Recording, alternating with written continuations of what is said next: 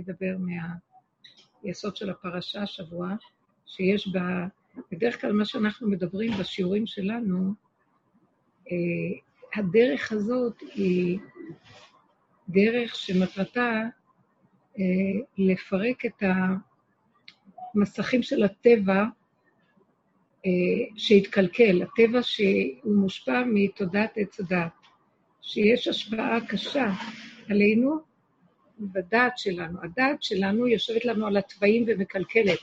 אז הדעת מקולקלת וגם התוואים. אבל אפילו אם הדעת שלנו היא יותר מתוקנת והיא יודעת מה לעשות, אבל כשזה מגיע למידתיות של כל דבר ודבר, איך לעשות וכמה, אז אנחנו שמה לא מדויקים והתוצאות לא טובות. ויותר מזה, אנחנו, השיעורים שלנו לא מחפשים איך להיות אנשים מסודרים, איך להיות אנשים שולטים, או אנשים ברמה, או אנשים בדרגה. אה, הדרך שלנו, אני, אני ראיתי שכל המטרה שלי בכל הדרך הזאת זה היה להשיג את הקשר האלוקי. אני רוצה לחבר את עצמי למקום שאני רואה ש... אני רוצה קשר עם השם. עכשיו, מה שלי, מה שאני רוצה קשר עם השם, לפי מה שהבנתי מרב אושר ומהדרך, זה בכלל לא היה מה שקודם הייתי עושה. זאת אומרת, הרוחני, הרגיל, שהשם במוח, ואני מדמיינת אותו, ואני אומרת השם, וכל אחד כפי מה שמשער בליבו, אה, הוא פשוט פירק לי את כל הדמיון הזה, ואמר לי, זה לא אמת, את לא חיה באמת, את חיה בדמיון, בדמיון רוחני. אה, והרצון להגיע להשם, הוא לא אמר לי אמ, מה זה, אלא הוא אמר לי, איפה שאת נמצאת זה לא אמת, והשם זה אמת. אז צריך לחפש איפה נמצאת האמת. ואיפה שאנחנו נמצאים בעולם הדתי, בעולם הרגיל של החיים שלנו, שאנחנו, אה, יש לנו תודעה רוחנית, ו... אז המוח הזה מפריע לנו, הוא גונב אותנו לכיוונים שלעולם לעולם לא נוכל למצוא את השם שלנו. יכול להיות שהיו דרגות של אנשים בדורות הקודמים, הראשונים, הראשונים שיכלו דרך הדת הגדולה שלהם להגיע. אבל אנחנו, במקום שלנו,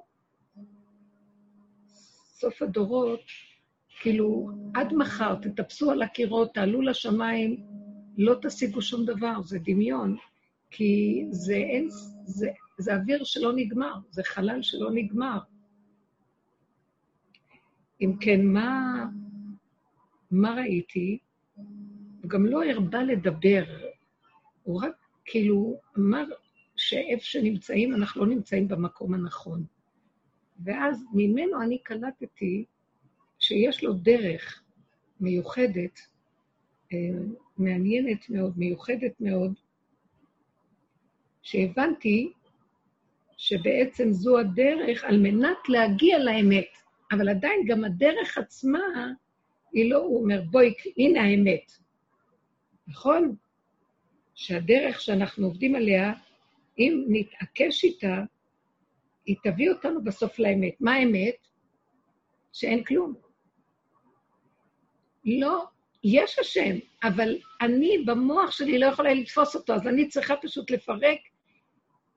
הדרך שלו, בשבילי, מה שאני הבנתי, וככה הרגשתי שנותן לי את הזכות לדבר עליה, והרגשתי שגם הוא מדבר מהפה שלי כל השנים. זאת אומרת, מהתודעה הזאת, שאנחנו צריכים קודם כל לפרק את המסכים המבדילים, את השקרים של התודעה שאנחנו נמצאים בה, תודעת עץ הדת, כך אני קוראת לה. אה, והפירוק הזה, לאט לאט לאט, מביא אותנו לגבוליות של הכלום. ואז, תראו איזה דרך ארוכה, ואז אני קולטת שבעצם השם זה בכלל לא מה ש... המקום, זה לא אפשר לי, זה לא במוח. אני לעולם לא אבין אותו, אני אף פעם לא אדע כמו שאני רוצה לדעת.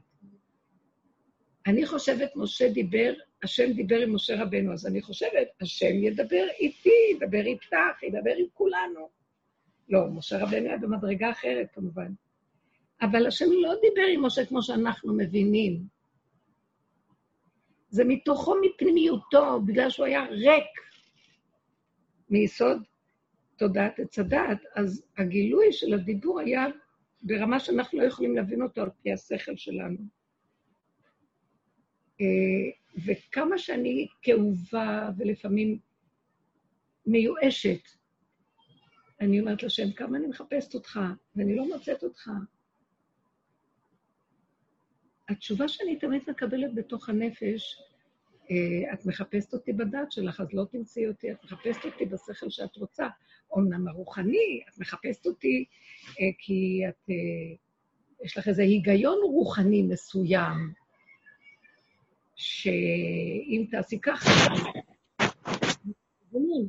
אם נקיים ונדקדק ונהיה מאוד בטהרה, וכאילו לאט לאט אני מבינה שזה דבר אחד, שצריכים לעשות את התיקון של עץ הדת, לעצור מהרע ולעשות טוב, ולזוז מהטמא ולהיות בטהור. אבל השם לא נמצא שם, השם לא בטהור. כי הטהור הוא הפך מהטמא. והשם הוא לא דבר והיפוכו, השם הוא דבר והיפוכו וכולל הכל, והוא הכל, ואין... זה לא כמו שהמוח חושב, אז מה זה הטמא והטהור? עושים תיקון לכדור הזה. מה זה, מה התיקון שעושים פה? התודעה מלוכלכת, התודעה היא מגושמת, התודעה שלנו היא דמיונית, יש בה היגיון דמיוני, היגיון. לא, אין היגיון דמיוני. זה הצורה של ההיגיון שאנחנו משתמשים, הוא לא באמת כמו שנראה.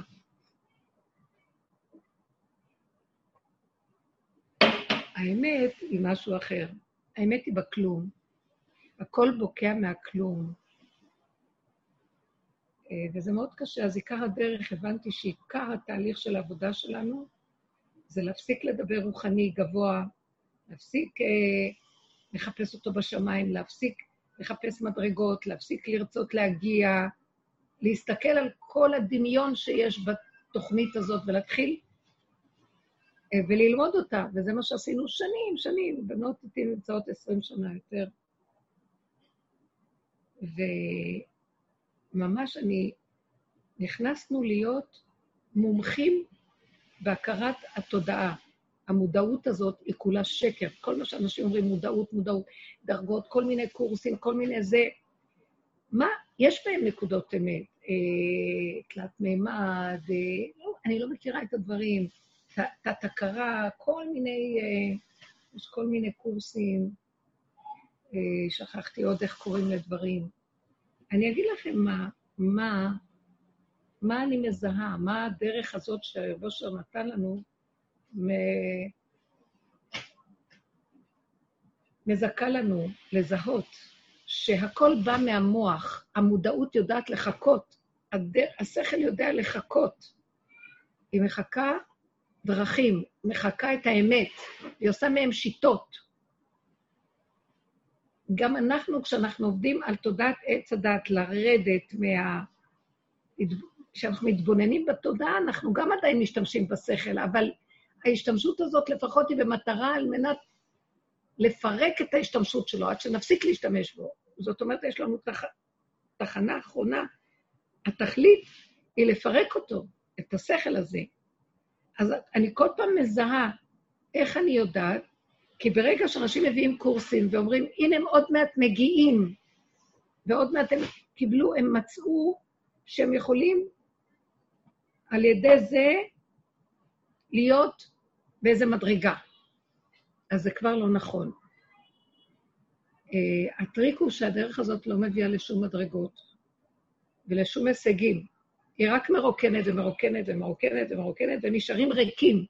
והריק הזה, אדם מתחיל לראות שהחיים שלו, אה, מה שאנחנו קוראים חיים, הם פשוט מונחים במוח, והוא מסתכל דרך משקפי הדעת הזאת, וככה הוא רואה את השולחן, את הכיסא, את, את, כל, ה, את כל האלמנטים ואת כל היסודות ואת כל האנשים, ואת כל, תמיד דרך המשקפיים שלו, הוא מפרש אותם, מסתכל עליהם כפי שהוא אה, מדמה, כל אחד והדמיון שלו, כל אחד וההשגה שלו, וזה לא זה.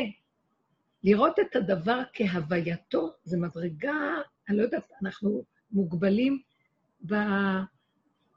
במילים פה, אני אשתמשת במילה מדרגה, למרות שאני לא רוצה בכלל להשתמש במדרגה, אבל לראות את הדבר כהווייתו, זה זהו זה, פשוט איך שזה.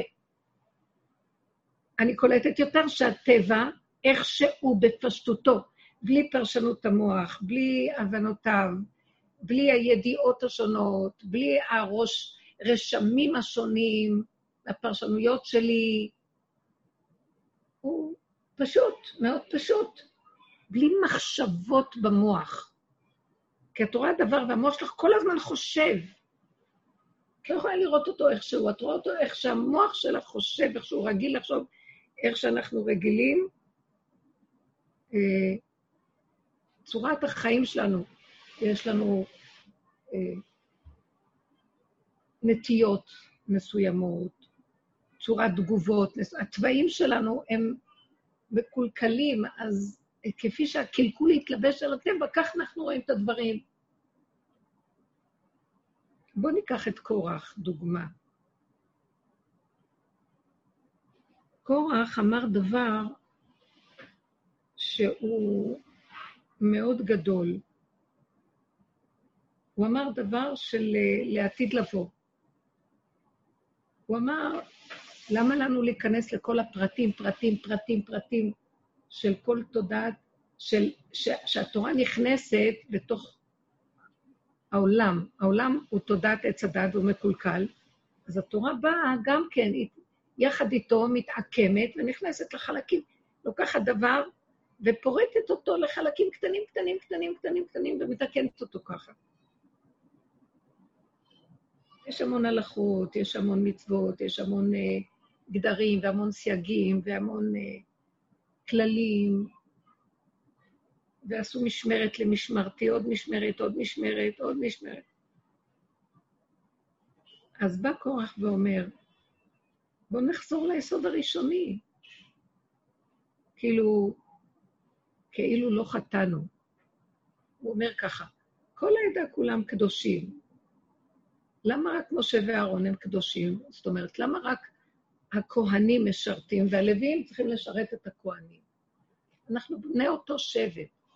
אני לוי, משה ואהרון לוי, גם אנחנו מיוחסים. אז למה אנחנו נהיה לוויים והם יהיו כהנים? למה שלא כולם יהיו כהנים? כל עם השם כהנים. אה, למה שטלית שכולה תכלת לא תפתור חוט אחד? למה צריך שהטלית, רק פתיל אחד בטלית יהיה תכלת? למה לא? לא צריך. כל הטלית כולה היא כולה תכלת. למה צריך שיהיה רק המלכות, ספירת המלכות, שהיא התכלת, היא רק ספירה אחת. אבל בואו נגיע ישר למלכות אור אין סוף, שיש בה את כל, זה הכתר וההתחלה והסוף, וזה דבר אחד והכל אחד. אחדות הבורא, כולם שווים, השתוות הצורה. למה צריך את כל החלוקות האלה? הוא אמר דבר מאוד גדול, שבאמת זה העבודה של לעתיד לבוא. שאנחנו נרד מכל החלוקות, ולא יהיה קטן ולא יהיה גדול, ולא יהיה אחד מכובד יותר, אחד פחות מכובד, ולא יהיה דל ושוע, לא יהיה ניכר מי העני ומי העשיר, כי כולם ישתוו. לא תהיה בושה, בגלל שהיום יש בושה, כי אחד מתבייש במדרגה שלו לעומת המדרגה של השני. ויש קנאת איש מרעהו כי רוצים להגיע למה שאנחנו לא. אבל לעתיד לבוא הכל ישתווה, לא תהיה בושה, כי כל אחד בנקודה שלו ישלים ויקבל וישמח בה, מה אכפת לי מהשני? מה אכפת לי? אז הוא אמר, מה, מה כל הסיפור הזה? הוא אמר דבר מאוד גדול, אבל הוא אמר את זה ממקום אחר. לא מהמקום של הפירוק, שהוא פירק את כל התודעה והפך להיות גולם. וזה גם היה בתחילת הדורות, שרק ניתן התיקון של התורה לתקן את התודעה של עץ הדת ולהיכנס בה, אז צריך קודם לעשות סור מרע, ואחר כך עשה טוב, ואחר כך בסוף לפרק גם את הטוב ולהגיע להשתוות. אין כלום, אין כלום. ימות המשיח, הגולמיות של הטבע איך שהוא, מה שעכשיו התחלתי להגיד, ואין כלום. אבל באמת זו התכלית, והאלוקות נמצאת בשקט הזה של הטבע הפשוט, שאין כלום, יש איך שזה ככה. קודם כל, השם ברא את העולם, והבריאה שלו בפני עצמה היא בריאה אלוקית. אבל, ואי אפשר לנו לראות אותה בגלל כל המהלך הזה של הקלקול של עץ הדת, כי יש מסכים על מסכים על מסכים ודמיונות ומלא הבלים, ואנחנו לא רואים את הדבר אה, כפי שהוא באמת. אנחנו הרבה, כל אחד, וגם רגע אחד תראי אותו נכון, רגע שני, אה, התרגזת על מישהו, או את כאובה, את כבר לא תראי את אותו דבר כמו קודם. זה תלוי, כל רגע משתנה משהו. כי זה המסכים שמפריעים. בתחילת הדורות, שרק התחילו, יצאו ממצרים ורק התחילו את התיקון של תורת משה, ירדה לתוך אה, עץ הדת. בלוחות הראשונים, ישר ראינו את השם, ולא היינו צריכים את כל הפרטים האלה. לא היה צריך להיות, אבל לא עמדנו בזה. אולי בדווקא כדי לעשות את כל התיקון הזה, לא יודעת, כדי שיהיה לנו את הזכות בעצמנו לעבוד דור אחר דור אחר דור, עד שנגיע בסוף להתרוקנות המוחלטת, כי נגיד, די, אין לנו כוח. העבודה שלנו עושה את החלק האחרון. היא אומרת, נמאס לי כבר להיות צדיקה, נמאס לי לחפש את השם ברוחניות בשמיים, נמאס לי, אה, נמאס לי כי אני לא משיגה כלום. דרך אגב, אנשים לא בקלות מגיעים להכרה שנמאס להם. זה, לא כל אחד זוכה לזה. הדור האחרון זוכה, כי הוא יתעייף. הדור האחרון יותר אמיתי ופשוט, אין לו כוח. רוצה לחיות בפשטות, רוצה ליהנות בפשטות, רוצה להתקיים בפשטות, הוא לא רוצה את כל השטיקים. כל מיני רעיונות רוחניים. בכל הדורות הרוחניות הייתה מאוד מאוד גדולה, גבוהה. דרך אגב, זה בא לנו מאומות העולם. כי אומות העולם, הם, אה, יש להם ריחוף, נטייה למלאכים, הם סוגדים למלאכים. והם אה, חושבים שבשמיים, השם בשמיים, אבל אה, השם לא בשמיים. השם הוא גם בשמיים, הוא גם בארץ, הוא בכל מקום, אבל זה לא מחייב שמושבו בשמיים. זה התפיסה של המוח של עץ הדת אומרת, בשמיים. ואז היינו צריכים לעבוד ככה, כדי, באמת גלינו מהנקודה של האמת, מהארציות הפשוטה, ואנחנו נמצאים בארצות חו"ל, וכן צריך לעבוד את השם כאילו בשמיים.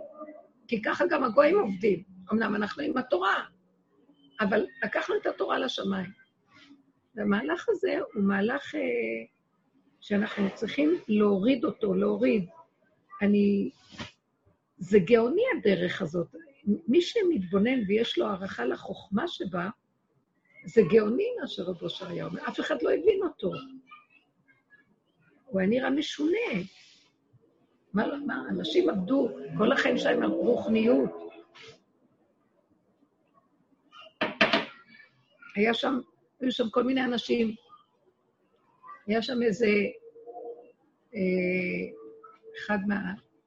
שהיו מבאי ביתו, היו תלמיד כזה שהיה מגיע, והוא היה מאוד מאוד צדיק כזה, מאוד צדיק, ותמיד מתפלל ומתפלל ומתפלל. וסיפרה לי מישהי ש... ששמעה עליו והכירה, שכשהוא היה מתפלל שמונה עשרה, אז רב אושר היה אומר להם, תרימו אותו ותיקחו אותו באמצע, הוא לא מרגיש כלום, תעבירו אותו לפינה אחרת ותגמרו לשטוף פה. כאילו, לא שהוא צחק עליו, אבל זה לא הייתה המדרגה העיקרית אצלו. להיות בשמיים ולעלות למדרגות גבוהות, והמחשבה. המקום שלו היה, מדוע שאנחנו לא נוריד את השמיים לפה?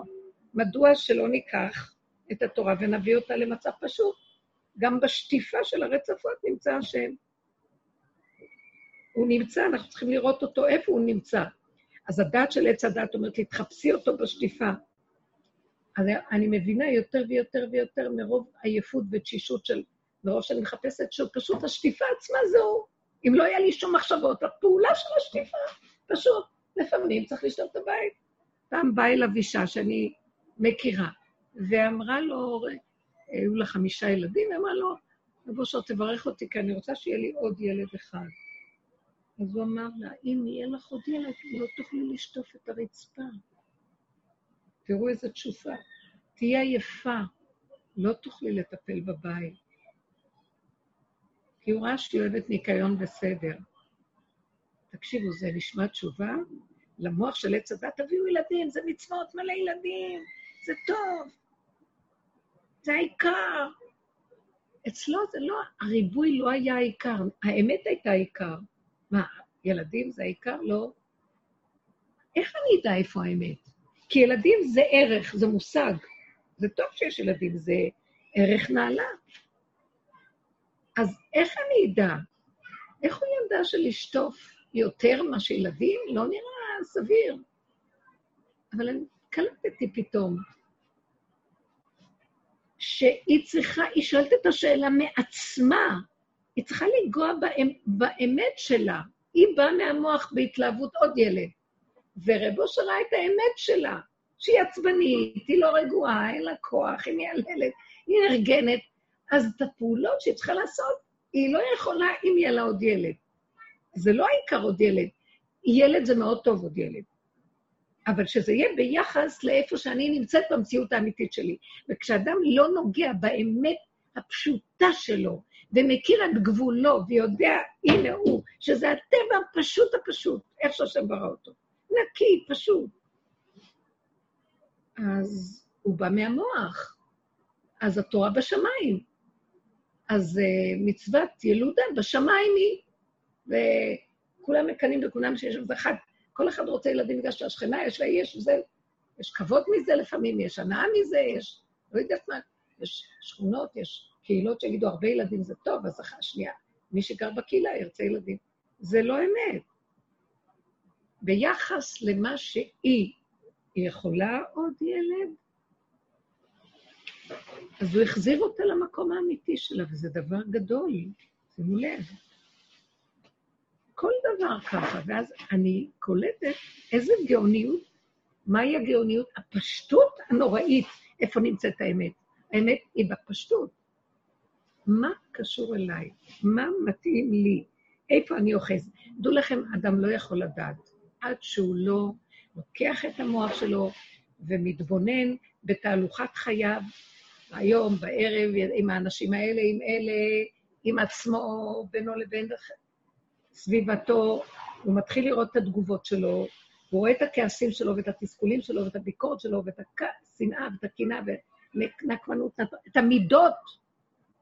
המידות שלנו הן מאוד מושפעות מהדעת שהיא מקולקלת. התודעת עץ הדעת יושבת עליהן, הגדלות, החשיבות והשלילה, ביקורת, יש, יש רוע גדול מאוד בביקורת.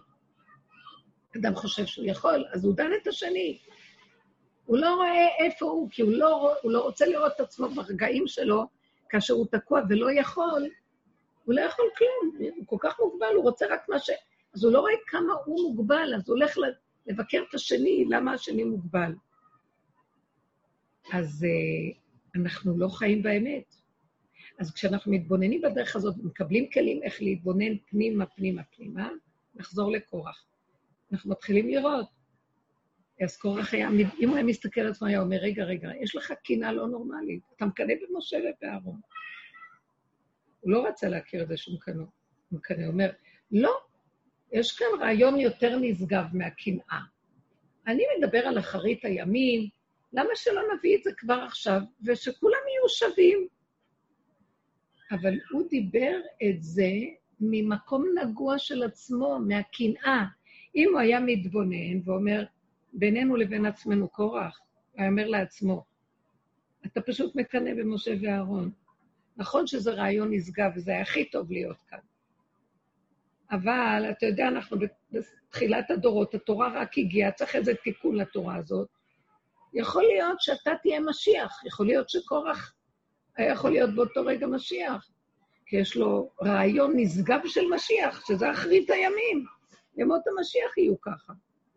לא יהיה את כל הפירוטים ואת כל הדרגות ואת כל... כולם ישתוו ויהיה... כל אחד יסתכל לתוך עצמו. כל אחד ייכנס זום לתוך פנימיותו, ולא יצטרך לראות את, את השני. אז מה אכפת לו? בכלליות הזאת, שאנחנו נמצאים, הושפרצנו לרשות הרבים, עכשיו בא משה ואומר, לא צריך את כל הטלית. פתיל אחד להזכיר לכם, מצווה כזאת להראות לכם.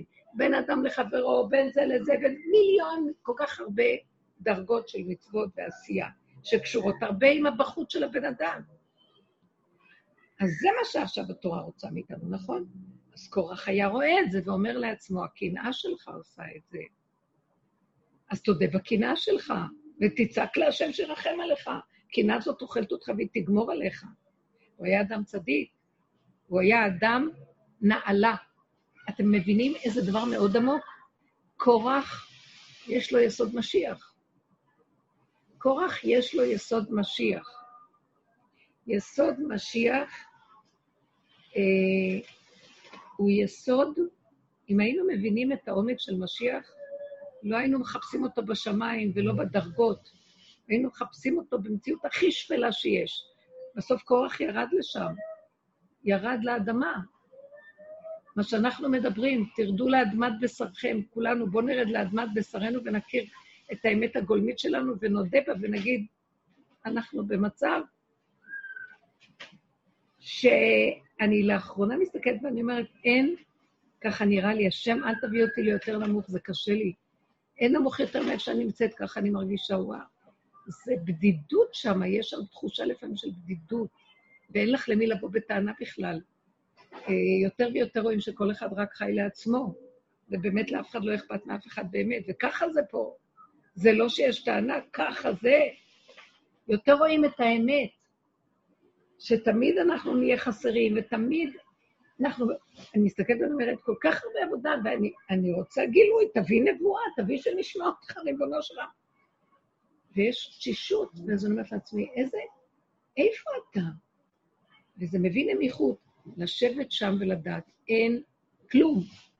לא, השכל של העולם מטשטש, האור האלוקי עוד לא מגיע. כן, יש לנו, יש לכל אחד פה דרגות שאנחנו רואים דברים, אבל ממה שאני חושבת בדמיון שלי, ואז אז יש לי כאב לפעמים, מרירות פנימית וכאב, רגעים כאלה. ואמרתי, מה כל הקורונה הזאת? כמה אתה מטלטל אותנו? מה, מה אתה רוצה מה, מהעולם שלך, ריבונו של עולם? תתגלה כבר. ואז אני קולטת שאם יש לי מרירות וכאב, אז זה עדיין אני. מאיפה המרירות נובעת? שאני רוצה כבר שתתגלה. אתם יודעים משהו? ככל שאני רוצה שהוא יתגלה, הוא לא מתגלה. כי אני רוצה. אני רצה להשיג. הוא אומר לי, קבלי את הכל איך שזה ככה ותשתקי. אז יש לי רגע שאני רוצה. יש לי רגע של כאב ומרירות ובדידות. אז הוא אומר לי, בדידות? למה את, את לא בבדידות? נשימה אחת שאת שמה את המוח שלך בתוך המעיים שלך, את איתי. אני לא בשמיים, ואל תשימי אותי במחשבה. כי אני קולטת שהמחשבה נפתחת ויש מרירות. כי בתודעת עץ הדת יש מרירות. יש uh, רצון לדרגות, uh, וייתם כאלוקים, ואני אף פעם לא משיגה אותו, אז אני ממורמרת כאילו בת... לרגע. אני פותחת לכם את רחשי ליבי לגבי רצון להכיר את השם. זה, ד... זה דמיון, אני, הוא אומר לי, הכל דמיון. תנשמי, תגידי תודה שאת נושמת, ותראי, יש את זה, יש את זה, בסדר. תגידי תודה על הקיום. תגידי תודה שאת אוחזת. תגידי תודה. הבדידות שנדמה לך, היא כי המוח שלך אומר לך בדידות. אם לא היה מוח, לא היית יודעת שאת בבדידות. את יודעת. אני לא בבדידות, מלא אנשים סביבי כל הזמן, אבל אני מחפשת משהו אחר ממה שיש מסביב. אז זה המוח שלי מחפש, מה את מחפשת? אין שום דבר, יש איך שזה ככה. ואם תפסיקי לחפש, שמה אני יכול יש אור חדש, אבל הוא לא כמו שאני מחפשת אותו. וגם הוא יבוא על מי שלא יחפש, מי שמשכיל, מי שנמצא במקום הנמוך הזה שהדת קוראת לו נמוך. כי הוא לא גבוה, הוא לא רוחני, אין לו כבוד, אין לו אה, איזה מדרגה או משהו, הכל, לקחו לו את הכל, ואיפה הוא יושב? אבל אם יש לו כאב מזה ומרירות מזה, אז הוא היה, זה כאילו משהו שעוד בא מהמוח, שמודד ושוקל ובודק, ויכול לדעת מה כן ומה לא, אז יש לו מזה מרירות. אז הוא אומר, אז כאילו המוח, האמת אומרת לי, תפסיקי, תפסיקי. אבל בכל אופן, הבדידות הזאת שאת מרגישה בפנים, אני אגיד לכם, זה דרך לא פשוטה, כי הדרך הזאת היא אמת. ובדרך של האמת אפשר ללכת עם מורי דרך. אפשר ללכת עם מי שמראה לנו, ויש לו בהחלט לעזור לנו להתוות קו. אבל האמת היא שאף פעם את לא יכולה להיות מישהו אחר, רק מה שאת. אז תמיד את נשארת לבד. בסופו של דבר, האדם הוא עץ בודד בשדה. הוא נולד לבד, הוא מת לבד. נכון שיש לו חברותה, יש לו אנשים יקרים ואהובים סביבו שהולכים איתו בדרך, אבל כל אחד שונה. גם רב פושה היה אדם בפני עצמו מיוחד שנתן כיוון, וגם הוא נתן לנו צינור ואור, ודרכו יש שכינה שאנחנו נדבקים בה. אז הקשר שלנו אליו זה לא לדמות, זה לשכינה שנמצאת בקרבו, שנמצאת בדרך שלו. אז אם אני מחפשת איזה מישהו, אז אני כבר טועה. אין לי במה להתעלות. אין אף דמות, או אין... אני יכולה להידבק בדרך. גם הדרך, באמת שלה, היא מתחילה, היא נגמרת. למה? המוח נגמר, המוח של הדרך נגמר, והדרך זה כמו מגילה שמתגלגלת, וכל רגע המגילה מתגלגלת, ו... ואת הולכת עם הרגע, והרגע מראה לך מה הרגע הבא. כי אין, אין לך זה מצב של אה, אין להגיד הגעתי, נגמר. כי זה אין סוף. זה אין סוף. אז מה יש? אה, המוח קופץ לנו וגונב ומתחיל להתמרמר. נו, מתי? איך? אין סוף. יש לנו מה שחז"ל אמרו לנו על קיבוץ גלויות, 40 אה, שנה אחרי זה תהיה יהיה תחיית המתים, אחר כך יהיה ימות המשיח, אחר כך יש תחייה ראשונה, תחייה שנייה, יש דרגות, וחז"ל מדברים מה יהיה בימות המשיח, וזה דרגות, דרגות, דרגות, כי זה ימים, זה, זאת אומרת, זה לא בבת אחת, זה תהליך. ואיך העולם יתחיל להשתנות ולקבל צורה אחרת. ואני הסתכלתי ואמרתי, מה את רוצה? אנחנו נמצאים בתהליכים האלה, קיבוץ גלויות של כלל ישראל נמצא בארץ ישראל. תחיית המתים. אני מתתי כמה פעמים בדרך הזאת, לא רק בדרך. כל אדם בתהלוכת חייו מרגיש את הנקודות של צער, שזה מין מצב של... ויש תחייה. אה, ימות המשיח? אני אגיד לכם, הדרך הזאת מביאה אותנו למהלך של אני לא מרגישה את הפעולות. כאילו מישהו דרכי פועל. מי זה בכלל שמארגן כאן את השבת, את הפסח, את כל הדברים שעברנו? אה, באמצע השבוע נראה לי שזה חול המועד, זה לא נראה לי ימים של אה, כמו שהיה פעם. הדרך הזאת לשחרר אותנו מעבדות, של התלות בחברות, כמו שפעם היה, לא נעים, כן נעים. אני לא חייבת, אני מרגישה שאני לא, לא מתחשבת מדי בכמעט כלום. רק אני נאמנה לסיבה, אם הסיבה תרשה לי, אז אני אשתתף באיזה אירוע או משהו ש... אבל אם הסיבה תגיד לי לא, וקולטים את הסיבות, אדם נהיה ריק, פשוט, אז הסיבה מראה לו, אתה לא יכול, יש לך משהו אחר, זה יותר חשוב מזה כרגע. אז זה בסדר. למה להצטער שאני לא יכולה? כי ככה וזהו, כי ככה וזהו, כי ככה וזהו. אז ימות המשיח, הן משחררות את הבני אדם מהתלות אה, והמועקה של אה, כל החברתיות הזאת, וכל החשבונאות של הקהילתיות, וגם המשפחתיות, והכל נהיה פשוט. גאלנו בהרבה את הנפש שלנו מכל ה... אה, מה שהיה קודם, התודעה הקודמת. ולאט לאט אני רואה מה שחז"ל אמרו, כן, ימות המשיח זה תהליך, ואני מרגישה שאני נמצאת בהם. אנחנו בדרך הזאת מרגישים את זה, הבנות שבאות לשיעורים גם מרגישות. ויש רגעים שזה מגיע לגולמיות מאוד מאוד פשוטה, והכל בסדר. כמו השתוות הצורה. היא לא מרגישה שאני צריכה לרוץ אחרי איזה דמות שיש לו משהו. לפעמים אני מסוקרנת לדעת על איזה צדיק פה, איזה זה, ואני שומעת. אבל בסך הכל, האמת אומרת לי, אין לך מה לרוץ, אין לך מה כלום. יש לך דרך, תעבדי על הדרך, תעבדי, תקבלי דרך הדרך קשר עם השכינה. זהו, מה, אין שום דבר.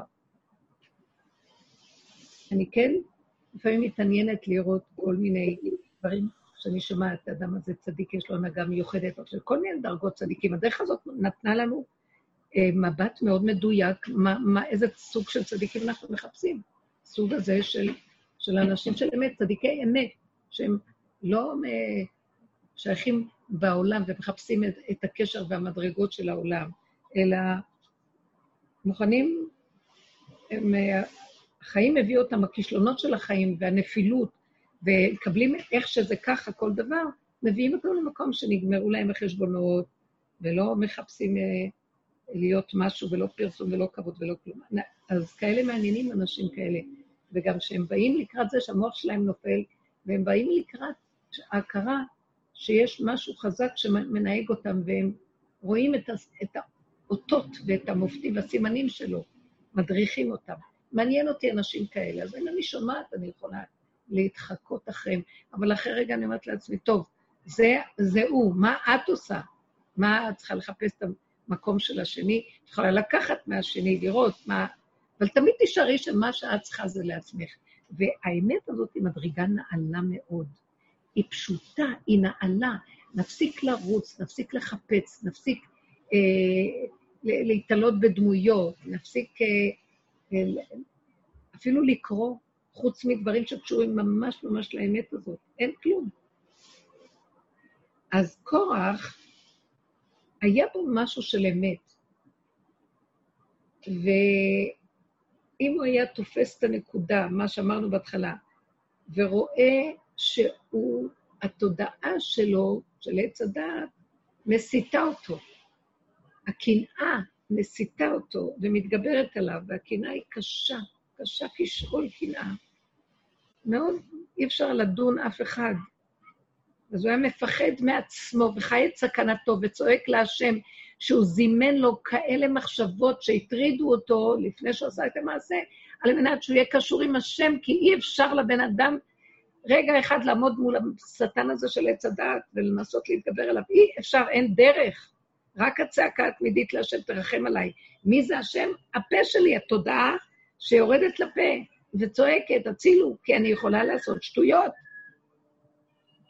הכוח ביסודו, יש לימוד כזה, שבזוהר אני חושבת שביסודו הוא אפילו מיסוד משיח. השם מוריד אותם למצולות, אה, לקרקע אדמה.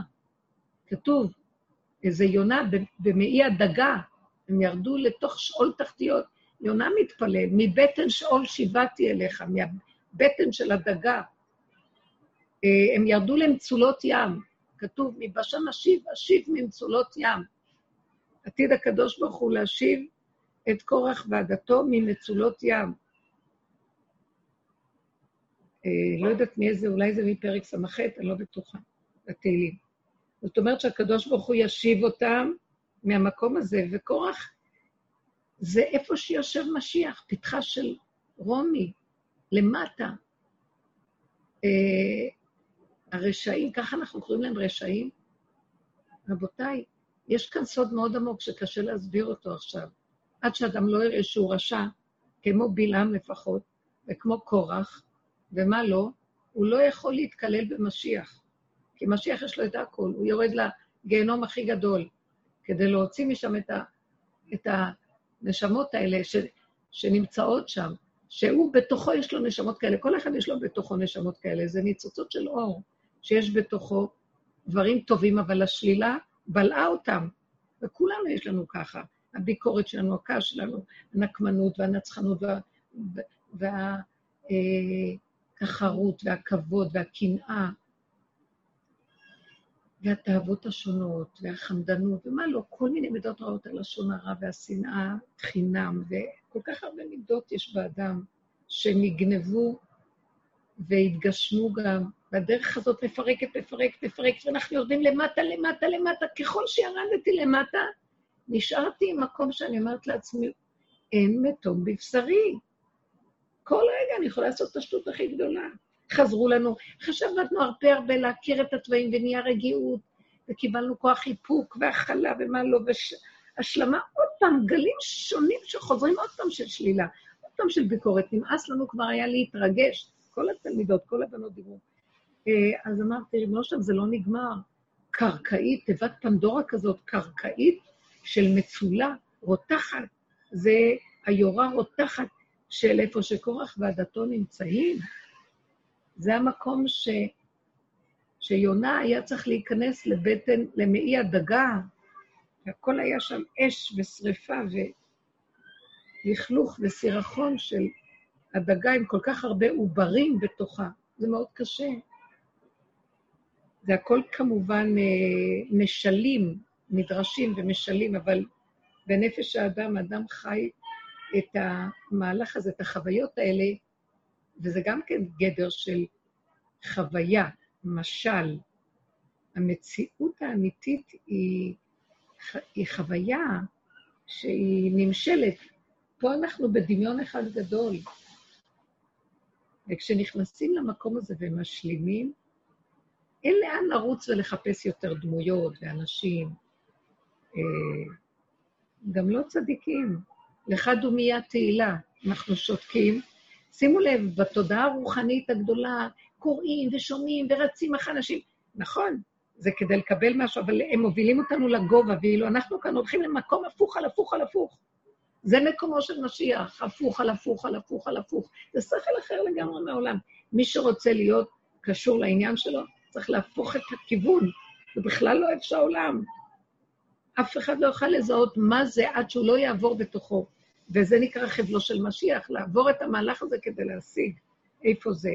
ובסוף איפה זה, שכבר לא תרצה אותו בכלל.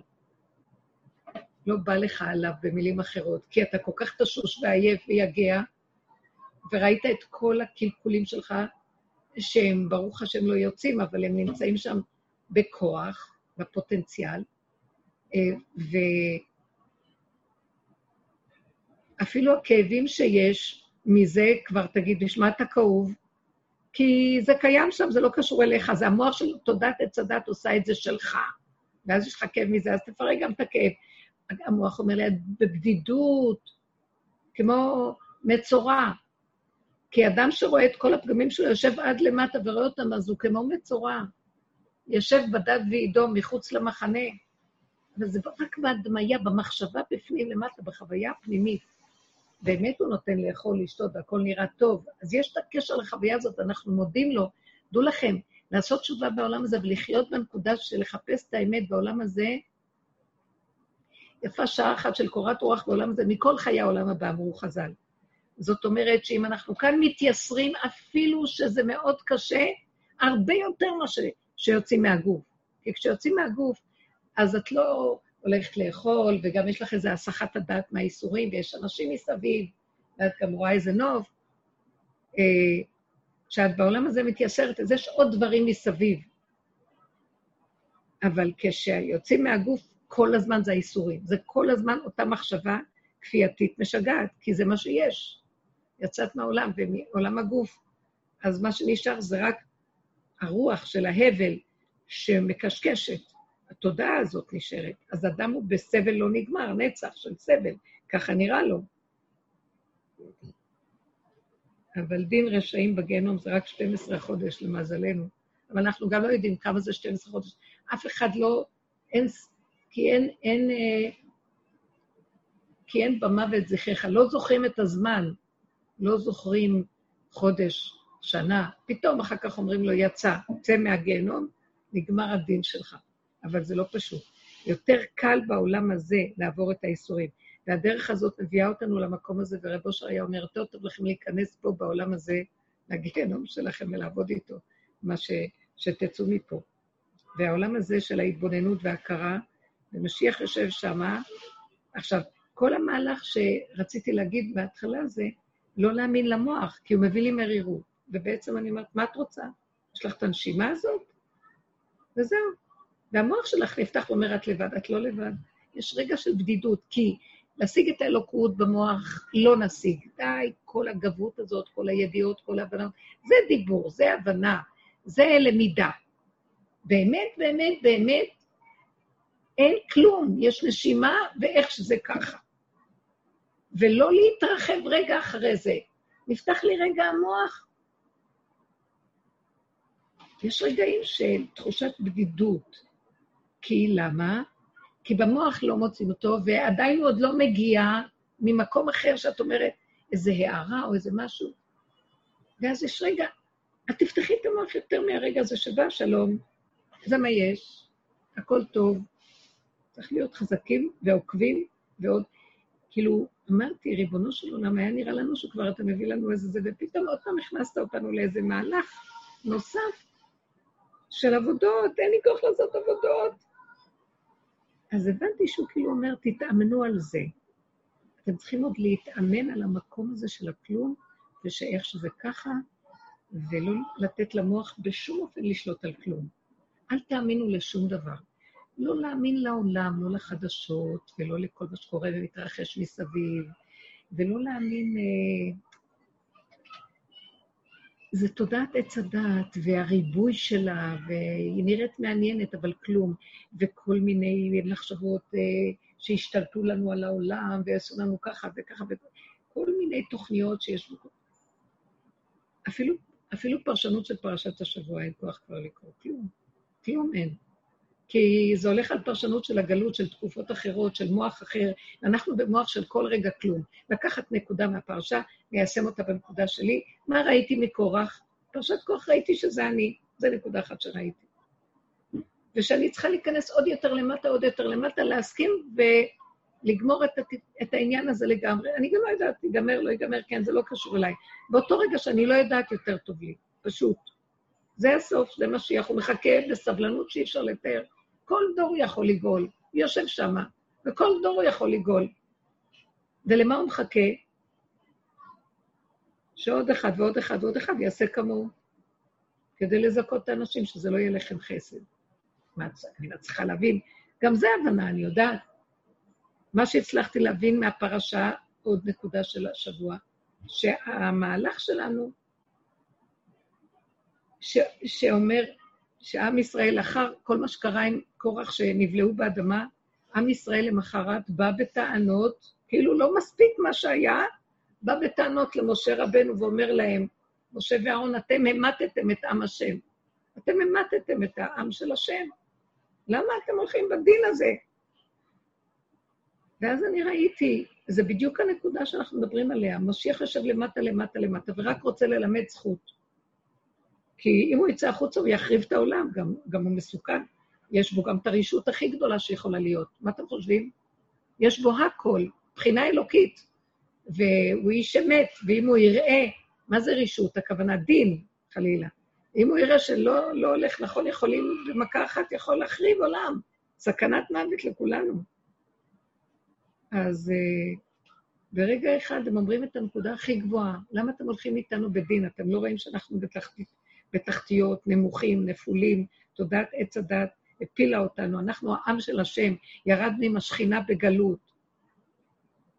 ואנחנו לא יכולים לדין הזה, אי אפשר להכות בנו ולתת כל הזמן ביקורת עלינו ולרצות מאיתנו להיות מושלמים.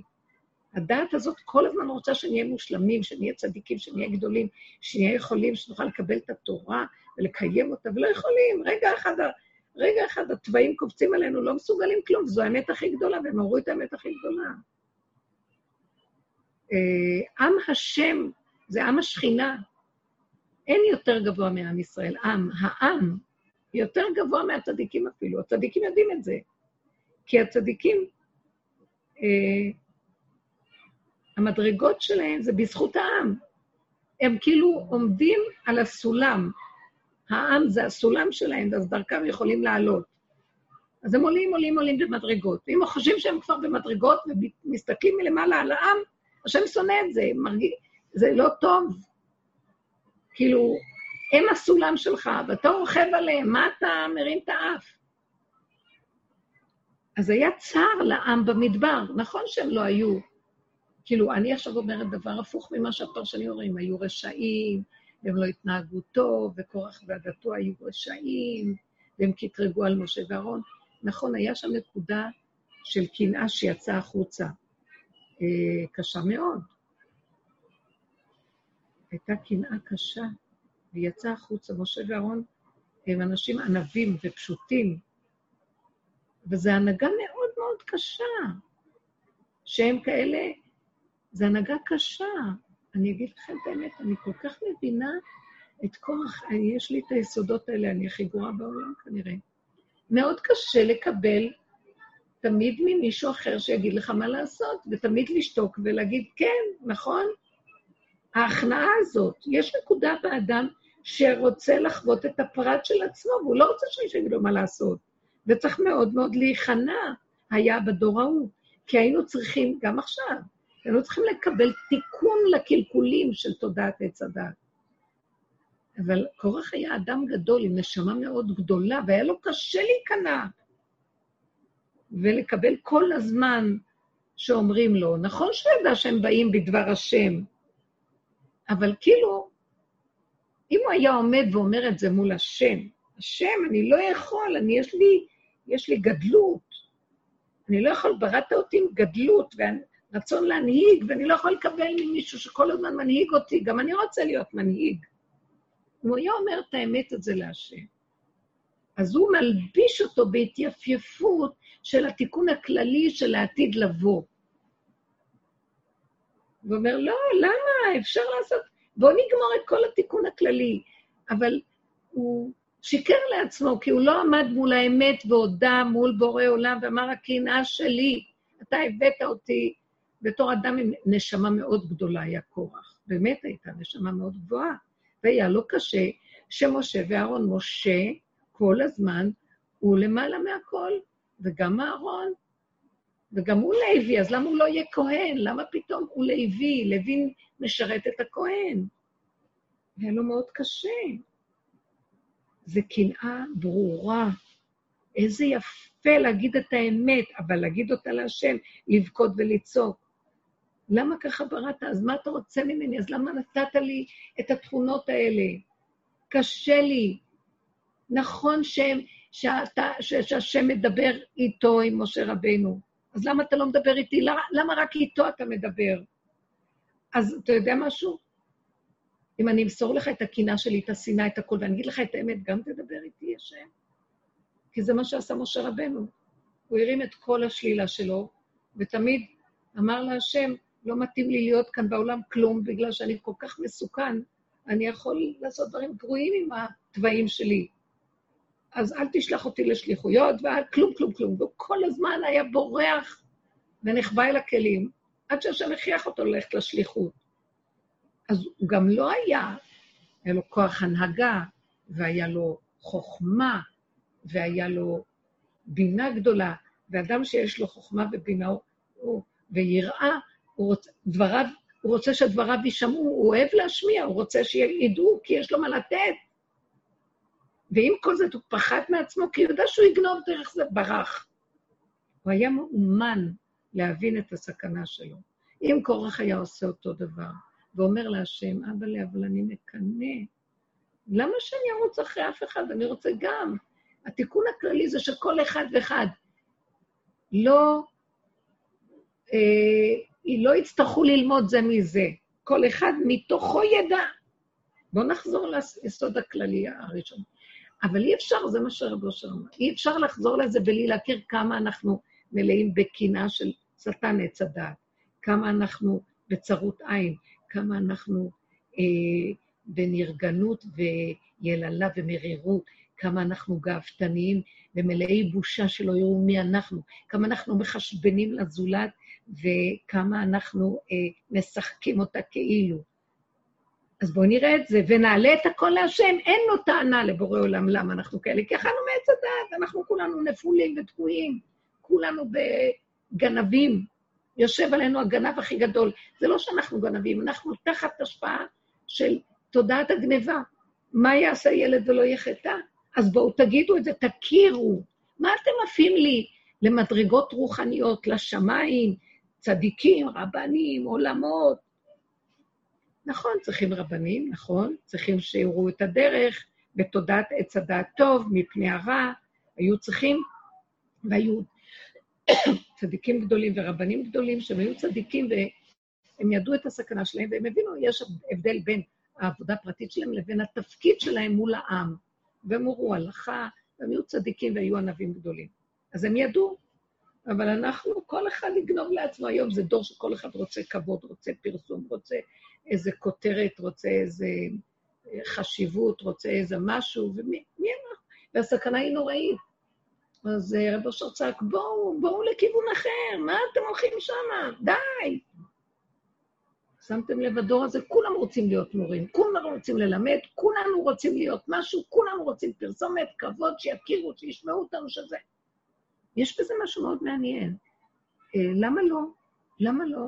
אני, אין לי צרות עין, כולם, אני רואה יותר ויותר, זה דור של, שכולם אה, בפוטנציאל של לדעת, כולם בפוטנציאל של ללמד, כולם בפוטנציאל, כולם מלמדים, כולם יודעים, כולם עושים, כולם חכמים, נבונים. אתם יודעים מה הסכנה? שתודעת עץ הדת תגנוב אותנו, ואנחנו רק רוצים לעשות את זה ראש מול השני, וכל הזמן אנחנו בסכנה הזאת. בא רב אושר וצועק, לא, אל תלכו ככה. יש לכם חוכמה, תעלו אותה להשם, יש לכם בינה, תעלו להשם. יש לכם יכולת, תברחו ותצעקו השם, אני בסכנה, אני כל רגע נופל. ורק כשאתה מכריח אותי וגמרת עליי את החיים, ואתה מכריח אותי על ארבע לעשות משהו, אני אלך. כי למה שאני אלך? חטפתי מכות. אני אגיד, אדם יגיד לעצמו, ואני בסכנה. אז אם אין את הדרך הזאת, אי אפשר להגיע למות המשיח. יכול להיות שהדברים שלי נשמעים מבולבלים, אבל אני מתרחבת וחוזרת לאותה נקודה. המוח מבלבל אותנו, והוא הגנב הכי גדול, והוא לא יכול להביא אותנו לתכלית שלנו. ונפסיק כבר ללכת איתו, ולא נחפש את המודעויות השונות. זה כסילות, זה שיטות שמלשון שטות. כולנו נופלים בשיטות. לא צריך את זה, כלום, כלום. מי שמכיר את הדרך הזאת, רק הדרך הזאת. למה? כי היא מורידה אותנו מהכל. היא גם נראית סוג של מודעות, לא. היא מודעות לפרק את המודעות. ולא, ו, וזה התכלית שלה, לא לחפש מדרגות, לא לחפש אה, חשיבות, לא לחפש פרסום ומשהו, לחפש רק שיהיה לי שלוות הנפש ורגיעות ביני לבין עצמי. ושאני לא אהיה אה, משועבדת לדמיון של עץ הדת, שבשנייה אחת אה, העולם יפתה אותי ואני משועבדת לו. אפילו אם ייתנו לי הכרה וכבוד, בשנייה אחת אני הולכת לאיבוד עם הרצון לרצות את הקהל ואת העולם שמחזיק ממני, נגיד. לא אני, אני מדברת בכלל. כל אחד. אז כל עבודתנו היא להישאר מתחת לרדאר ולחפש את הנקודות של האמת בתוכנו, מתוך תהלוכת החיים שלנו, ולגוע בהם עמוק, והמקסימום זה רק לדבר עם השם. והיה לי, למה אמרתי עם התחושה של הבדידות? כי הרגשתי כמו קורח מתחת לאדמה. היה לי איזו חוויה השבוע, בגלל זה היה לי את הנקודה הזאת. אה, ואני לא יודעת אם אני... זאת אומרת, אה, מאוד רציתי קשר עם, עם, עם מיש, מישהו שלא קשר, כאילו רציתי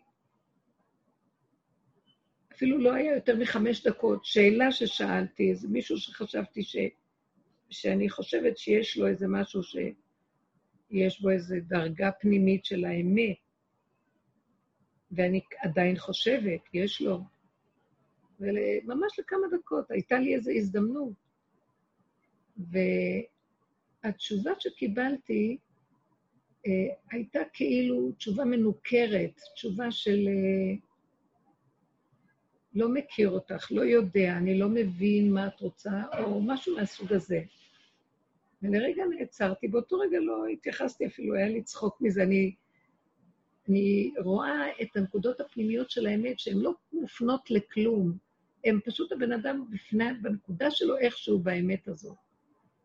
אבל השבוע, השבת, לא, זה היה, ב, זה היה באמצע השבוע, וביום חמישי ככה פתאום תקף אותי מין עצבות פנימית כזאת לרגע, למה אי אפשר היה שיאיר לי פנים ויגיד לי, אה, מילה טובה. ואז אמרתי, בסך הכל מה רציתי? אה, מישהו מהחבורה, מאנש, מאנש, מאנשים שהם גם הולכים ומח... וכולם במקום הזה, אבל הוא יכול להיות בדרגה מאוד מאוד פנימית, עבר הרבה איסורים וכאבים, זה בסדר. אבל פתאום הרגשתי, למה, למה אני לא... כאילו, בדידות. אז אני רוצה איזו חברות מטעם הדרך לרגע אה, עם אדם שנראה לי במדרגות יותר של אמת ואלוקות, ופתאום כזה ניתור. אמרתי לעצמי, נפתח לי הפרח והיו לי כאבים של בדידות. ואחר כך אמרתי לעצמי, קודם כל, זה רק רגע אחד. גם זה בורא עולם שם לו את התשובה הזאת, והוא רצה לבדוק אותך אם את נשברת, או תגידי, אז לא. אין לנו אף פעם חיבור לכלום, יש לנו רק רגע אחד. אם השם עוד כן, אם זה מסתדר טוב, אם לא, גם טוב, מה אכפת לך? נגנב, נפתח המוח ונגנב לי הנקודה של הבדידות. הבדידות אה, בתחושה שבדרך, כאילו אנחנו, אני לבד, השם לא בגילוי כמו שאני רוצה, אחרת לא הייתי מבקשת. פתאום משהו בתוכי כעס, למה את צריכה לרוץ לשאול אותו? מה את צריכה, מה, מה? כלום, לא היה בזה שום ממשות. ואז ראיתי שהמוח נפתח והוא התחיל עניין של דקות, ואז זה ליווה אותי. והתשובה שבאה היא פשוט, כל אחד בנקודה שלו, בעבודה שלו, וגם אם אין עבודה, גם איך שזה ככה, ואנחנו לא לבד בכלל, זה רק נדמה, ותחושת הבדידות הזאת, היא... אסור לנו לפתוח את המוח, אה, זה כאילו קורח חווה את המקום שלו, מתחת לאדמה בלבד, עד שהשם יפתח וירים אותו ויחזיר אותו למקום. גם, אני לא יודעת, אתם יודעים משהו גם? אני חושבת, מתי קורח יצא מתחת לאדמה? מתי משיח יתגלה? מתי אה, הנקודה שיושבת הכי נמוך תקום? רב אושר היה אומר, אני נמצא למטה שאין למטה ממנו. כאילו, התנדבו ללכת למקום הזה כדי להרים דברים, להעלות את השכינה שנמצאת בגלות עמוק. אה, אז אני חושבת שהיא תפסיק לחפש. כשהוא יפסיק לחכות ולחפש ולצפות שיוציאו אותו, פתאום הוא יהיה בחוץ. אין, אין בפנים ואין בחוץ, אין כלום. זו התודעה של עץ הדת, שנמצאת עדיין איתנו בלמטה, שהיא לרגע נפתח לי המוח, נהיה לי עצבות. של מה? מה אני צריכה את העצבות? מה? זה היה בשבילי כלל מאוד גדול. אז כמה דברים. קודם כל, מכל מה שדיברתי, שהשלילה היא, היא המהלך הכי גבוה אם אנחנו נעבור אותה, זאת אומרת, תפרק את תודעת עץ הדת ונראה את השלילה של עצמנו. הפירוק הוא רק על ידי פירוק החיובי והדמיון של עץ הדת ולראות את עצמנו. אז אנחנו נשארים בשלילה, ואי אפשר לסבול להישאר בשלילה עם הדת פתוחה, צריך לסגור את הדת ולהסכים להכל. זה נקרא לרדת למטה למטה, עד הגולם של עצמנו. ואנחנו בכל אופן בעולם, אז כל רגע זה יכול להיפתח. אז רגע נפתח, אוי ואבוי, יש כאבים. אז כשאנחנו סוגרים את הכל ואומרים, איך שזה ככה, דבר ראשון, השלילה הזאת היא המעלה הכי גבוהה שיש. אין ללכת לחיובי כי הוא דמיון, הוא לא מוביל לאף מקום, הוא אחיזת עיניים והוא שקר. עכשיו, אני לא מדברת שאדם יישאר בעצבות, או שאדם יישאר ב, ביללה ומרירות, לא לזה התכוונתי. שהוא יקבל את הנתונים איך שהם, בלי לצבוע אותם ברגש. עצבות, בדידות, פרשנות של מה זה בדידות. שקר, הכל שקר, אין כלום, מה איזה בדידות? בתוך כל נשימה יש בורא עולם שמנשים אותי, אני אף פעם לא לבד. היה לי שם תפילה, השם, אנחנו מתגעגעים אליך, באמת, תתגלה כבר. מה זאת אומרת תתגלה? תפרק את התודעה הזאת, שכל הזמן צריך לעבוד כדי שיהיה סגורה. נמאס לי. פשוט תחתוך את הראשים האלה. אתה בקורונה חתכת משהו, עכשיו כאילו אתה מחזיר אותנו לחיים. אני יודעת שחתכת, את הראשים של הקליפה. אבל אתה תמיד משאיר משהו לבן אדם שהוא יגמור את העבודה. אתה עושה, ומשאיר לו משהו שיגמור, כמו שהיה בגן עדן עם האדם הראשון. הוא שם אותו בגן עדן. הוא ברא בריאה מושלמת, בורא עולם. מה הוא היה צריך את האדם הראשון בגן עדן? אה, כדי שיעשה את ה finish. את ה finish הוא לא עשה. האדם הראשון היה צריך לעשות finish. הוא נתן לו, כתוב, שם אותו בגן עדן לעובדה ולשומרה. מצוות תעשה לו, תעשה. הוא נתן לו עדיין לקיים את איזה מצוות שם בדרגה אחרת ממה שאנחנו חיים פה היום עם הדעת שלנו. זה היה לפני חטא הדעת. לעשות כמה תיקונים קלים, כשהכול מגיע עד אליו, הוא עושה את הכל במנוחה, והדברים נעשים מאליהם, הוא רק האמצעי והצינור שדרכו זה נעשה, אבל לא צריך לעבוד קשה. אז uh, תמיד השם משאיר משהו לאדם ב finish של הדבר. אז השם עושה הכל, הוא משאיר לנו מה לעשות. הוא ממש חתך את הראשים הכי גדולים. גם אנחנו במשך העבודה הזאת חותכים אותם, ולכן הוא יכול גם להתגלות פה. ואז הוא התגלה ועשה עוד יותר, ואחר כך חזר, והעולם כאילו חוזר לעולם, ואני מרגישה שהוא לא חוזר לעולם סתם. הוא נותן לנו לעשות עוד איזה משהו פנימי, שיהיה לנו את הזכות שגם אנחנו עושים. ולא נאכל לחם חסד, זאת אומרת שיחשב שגם לנו יש כאן חלק בעבודה שלנו לגמור. ואז הרגשתי מה היה השבת, מה היה החלק שלי. אפילו את הקצת פתיחה הזאת של המוח, אומר לי, תשלימי, תשלימי, תשארי רק בשלילה. תשארי בלמטה, ותסגרי את המוח שלא תעיזי לפרש איזו שלילה. את לא יודעת כמה נחשים ועקרבים נחתכים שם, וכמה מלכות הרשע נופלת על ידי זה. לא לתת ממשות. אז אחר כך ראיתי שזה שלא ענה לי אותו אחד, וזה ש... הכל היה בדיוק מאת השם, כדי שאני אגיע לנקודה הזאת של א', לא לחפש את הדמיון החיובי ואת כל השיטות והמודעויות של העולם, כי זה שקר הכי גדול, וכל התרבות של הספריות והספרים וכל זה נגמר. אפילו הידע והפרשיות והכל פשוט, קטן. אם אנחנו יכולים לחיות את הפרשה ולקחת אותה ולראות מה מתאים לי ומה אני רואה את עצמי בתוך הפרשה. במדרגת נפש, הפרשה היא לא במדרגת רוח, היא במדרגה להביא אותה לנפש שבדבר, ליחידה שבדבר, לגולם שבדבר כבר. זה כבר לקחת ממנה בדרגה שאני צריכה. כל פעם זה דרגה אחרת. גמרנו עם הרוחני, גמרנו עם הפרשנויות של הידיעות והדעות וההבנות וההשגות. אי אפשר לי כבר לשבת לשמוע את הפרשנויות האלה בשולחן לפעמים, אין ברירה, אני שותקת, כי יש ילדים ויש... והמסורת ממשיכה בדיוק באותה צורה. אבל באמת באמת יכולנו להביא כבר את הילדים שהם יחיו ברמה אחרת של ידע, של אמת, של קשר עם עצמם, עם נפשם, ולראות את הפרשיות מזוויות אחרת לגמרי. אבל ככה זה, אז לפחות תחיו אתן. אנחנו צריכים להיכנס למקום הזה ולראות מה קשור אליי, ואז לראות מה ראיתי בנושא של הקורח וכל הסיפור שלו, שאני יכולתי, אני בדיוק באותו מקום. אני באותו מקום. אני צריכה להודות שיש לי קנאה. יש לי קנאה, ובשניות אני אקנא בכל, אני אקנא באדם הזה שפגשתי, שהוא אלוקי, ולמה הוא לא עונה לי? לפחות שיענה. כי אני כל הזמן בודקת באיזה דרגה הוא, ומה מה הוא יכול, באיזה זווית שאני אבין ואני אראה ולראות לגבי עצמי. תעזבי, זה הוא וזה את. יש לי, הייתה, לא סתם שפגשתי אותו, יש שם איזה משהו ש... איזה התחקות, ריגול, לרגל איפה הוא נמצא, מה הוא יכול להגיד לי שאני לפי זה אדע. סגר עליי, לא נתן כלום, שום יניקה. וזה מוכיח שהוא ממש אלוקי. זה הוכיח לי שהוא באמת במקום הנכון. אז יכולתי להגיד, ריבונו שלום, אני מקנאה. אני גם רוצה, למה אני צריכה לרוץ אחרי אנשים? למה אתה לא יכול להתגלות? תגידו גם אתם.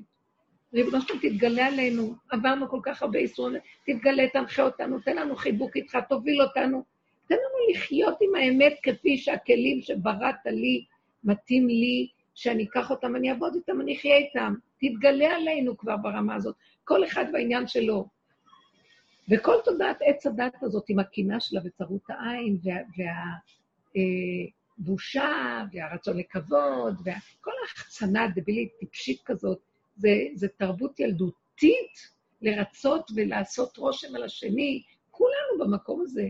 תחתוך את הראש הזה שלא נותן לנו מנוחה. נראה טוב, לא נראה, מה נגיד, לא נגיד, מה יחשבו עלינו, מה יחשבו לא נעים, כן נעים. אין כוח לזה. אותו אחד חתך אותי והלך בכלל, אפילו לא הציץ עליי. זה היה משהו, ראיתי את הבורא עולם חותך, הוא לא ברשות עצמו בכלל. רבנית, אפשר שאלה? כן. אה, פשוט אה, בעניין שאת מדברת, לגבי מה שכתבת באלונה עכשיו, של פרשת קורח, דווקא מבחינתי, היה לאיזה מהפך שאמרת שהמהירות של הירח, התמעטות של הירח מאז הקטרוג, זה אומר שאנחנו במקום הכי נמוך, שהוא, שהוא בעצם המקום הכי גבוה. זאת אומרת, לא הכי גבוה, הכי מחובר לקדוש ברוך הוא. אז דווקא זה מקום שמאוד התחברתי אליו. בדיוק, כן, התחלתי להגיד את זה ואני לא מיקדתי. כן. הדור האחרון יוכל לנגוע בנקודה הזאת הרבה יותר מהדורות הקודמים, כי אנחנו נמצאים במקום נמוך. סוף הבריאה. הסקאלה נגמרת, המעגל סוגר את עצמו, סוף המחזור. והשם אמר לה, לכי מעטי את עצמך. היא הייתה, היא הייתה מלאה, כמו החמה. היה לה אור עצמי שלה, כמו החמה. ואז היא אמרה, מה, שני מלכים בכתר אחד? שתי חמות ישמשו בבריאה? אז השם אמר לה, אוקיי, את אומרת, את רואה, מפריע לך, אז לכי, תורידי ותהיי יותר נמוכה. זה כאילו, הוא רצה להגיד לה, מאחר ואת, יש לך בעיה עם זה, אז בואי תסדרי את הדברים אחרת. את יכולה להיות יותר קטנה, תלכי תתמעטי. אז זאת אומרת, בואו נסתכל ככה, מה היא אמרה? אני התבוננתי בזה וראיתי, מה היא בסך הכל אמרה שהיא הייתה צריכה לרדת אחר כך למדרגה כזאת, לאבד את המעלה שלה, של האור העצמי, ולהזדקק לשמש שדרכו היא מאירה. למה היא לא יכולה ישירות? זה מה שקורח גם אמר. בעצם קורח הוא חוזר, זה מה שכתבתי, שקורח חוזר, אה, היסוד של אה, הנרגנות הזאת, הטענה, חוזרת על עצמה, זה אותו, כל מי שמתלונן וכל מי שנראה, כל תודעת עץ הדת וכל הנחש, הכל נובע מה, מהקטרוג הזה. כלומר, אני אגיד לכם מה, למה את צריכה להסתכל ולראות מה קורה בחוץ? מה קשור אלייך? הוא שמש, שיהיה כיף לו, ולך שמש, שיהיה לך טוב. מה מפריע לך שהוא שמש ואת לא? עצם ההבטה החוצה ולהתחיל להשוות, זה ככה, הוא ככה, זה וזה וזה, זה כבר יציאה לרשות הרבים, שם כבר הנחש נושך. שם השם אומר לה, טוב, לא, לא שהשם... עכשיו, זה נראה כאילו עונש, אבל בסופו של דבר העונש הזה הוא לא עונש, זה כמו עם קורח. הוא ירד עד למטה וזה נראה עונש, אבל זה המקום שבסוף קורח יהיה משיח. זה, זה נראה נורא מה שאני אומרת, זה כתוב, זה לא אני אומרת את זה, זה בספרים, בעומק שלה, בעומק של החקירה זה ברור, כי זה הלבנה, שהיא נכנסה לאותו מקום, אה, ואז השם אומר לה, אני רואה שיש לך בעיה. את רואה שני דברים, אף אחד לא רואה כלום. בבריאה כל אחד ראה רק את הנקודה שלו. את רואה גם את השני ואת השלישי והרביעי. אז יש לך משהו שאכפת לך מה קורה מסביב, אז לכי תתקני את זה על זה שתרדי למטה. זה כמו חווה, שיש כזה לימוד, שהיא ראתה שכל העצים בגן נראים טוב, חוץ מעץ הדעת, שנראה עץ חולה. אז היא אמרה, מסכן, צריך לטפל בו. היא הייתה אם כל חי, היא רצתה לטפל בכל, ה... בכל הילדים שלה, עץ, בריאה, יצירה, כאן יש עץ. אז uh, האכילה מהעץ, ככה היא הבינה, על ידי זה שהיא תעשה מה שעשתה, היא תוכל לעזור לו. וככה הידרדר כל הדורות. אבל ההידרדרות הזאת בסוף היא לתועלת, כי נכון, היא יכלה והיא תידרדר עם כל העסק, לבסוף גם קורח, בוא נגיד, גם הלבנה קטרגה, והיא בסוף קיבלה את המקום הכי הכי הכי נמוך. אבל כשהיא יורדת בכל הדורות, ועם ישראל יחד איתה, כי במדרש כתוב שהיא בכתה והיא אמרה, אמרתי דבר הגון לפניך, השם, למה מגיע לי עונש כזה? אז הוא לא עונה לה, הוא אומר לה, אז ישראל יהיו איתך, הצדיקים יהיו איתך, אה, דוד הקטן, שמואל הקטן, אה, עם ישראל הקטן יהיה איתך. ואנחנו הולכים עם הלבנה, אנחנו הולכים עם השכינה, כשהיא בגלות ואנחנו בגלות. אז המהלך הזה, כשאנחנו מסתובבים איתה, תקשיבו, זה באמת, אני עוד לא... למה היה צריך להגיד לה, תרדי? אלא אם כן, יש כאן נקודה. שאת רואה את המהלך, זה מפריע, אז בואי תתקני את זה. יותר טוב לנו לא לדעת ולא לראות. אבל היא ראתה. אז תרדי למטה. קורח ראה, דבר נכון. קורח ראה, אמת. אבל זה לא היה בזמן שלו. ולמה אתה בכלל אומר את זה לשני? תראה את זה לעצמך. תגיד לעצמך, למה אתה בא ואומר, אז הקול שלך נשמע החוצה, אכלת אותה. תגיד, יש לך קינה, יש לך קושייה, תגיד להשם, תגיד לעצמך. שהלבנה תגיד לעצמה שהיא הייתה עוד חמה. המהלך הזה שהיא יצאה עם זה החוצה, זה יוצר קטרוג. היציאה, ההסתכלות על הסובב, ועצם זה שאנחנו נכנסים פנימה, וכל העבודה שלנו היא צמצום אחר צמצום, וזה התיקון. וקורח שם אותו באדמה, צמצום אחר צמצום, במצולות ים, במעמקים, בתהום, עד למטה. למשוך את כל הכוח הזה של ההחצנה, אור המקיף הזה, ולהכניס אותו פנימה. בסוף הוא יהיה המקום הכי גבוה בעולם. כי הוא ירד, אף שאף אחד היה מוכן, החמה לא ירדה, היא נשארה, החמה נשארה במקום שלה. והירח היה צריך לרדת, הלבנה הייתה צריכה לרדת. מי היה מוכן לרדת? עם ישראל ירד למקומות שאף אומה לא רצתה לרדת. דוד המלך ירד למקומות שאף צדיק לא הסכים להגיע למקום איפה שהוא הגיע. הוא חווה את הגיהנום, שאול תחתיות. גם כי ילך, הוא הגיע, ומשם אמר, גם כי ילך בגיא צל מוות לא ירא רע. כי אתה עימדי, הוא גילה אותו שם. אז באמת, בסוף הדורות, ש, ש, שכבר נגיע למקום הזה, וזה נראה לי כבר ממש, אנחנו קרוב, ברור, זה לא רק לי נראה, זה, אנחנו לא מחשבי קיצים חלילה, אבל אה, שלא טיפח רוחם מחשבי קיצים, אבל באמת זה הסוף כבר, נו, לפי הספירות, לפי כל מה שאנחנו יודעים, ספירה של הדורות, אנחנו ב-200 ו-40 שנה לקראת הסוף כבר, של סוף האלף השישי לפי הספירה שלנו.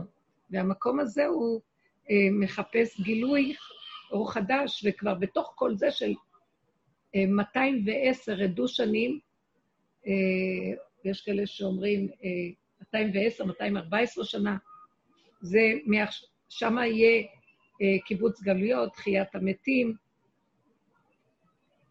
אה, וכל ימות המשיח, מה שנקרא. זה הזמנים האלה. אנחנו ממש... אני מרגישה באופן העצמי שלי שאנחנו בעיצומם. יכול להיות שלפי הסדר העולמי זה ממש עכשיו הגבול של להיכנס אליהם. קיבוץ גלויות כבר היה, זה ברור. עכשיו זה רק הספיחים של קיבוץ גלויות.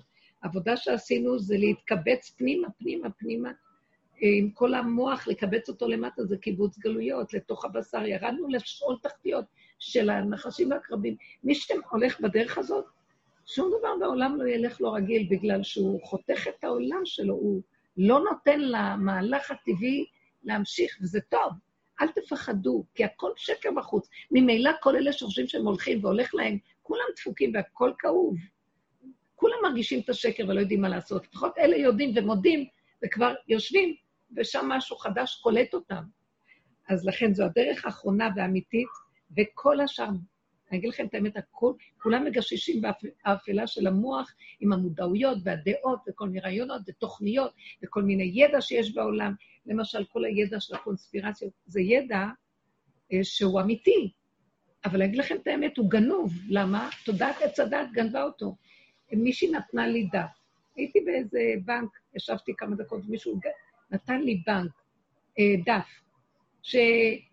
שהסדר העולמי החדש, הוא כתב כנראה, ושל, שלא יהיה זה ולא יהיה זה ולא יהיה זה, ושנזהר, ושהממשלה תהיה רק ממשלה אחת, יהיה, יהיה מטבע אחת, יהיה זה, בנק אחד בעולם, ישלטו עלינו, ייקחו לנו... ואז אני מסתכלת ואומרת, ניגשתי אליו ואמרתי לו, זה מישהי שנתנה לי, והיא הייתה עם מישהו, ודיברתי איתם. אמרתי לו, סליחה, מה אתה מפחד?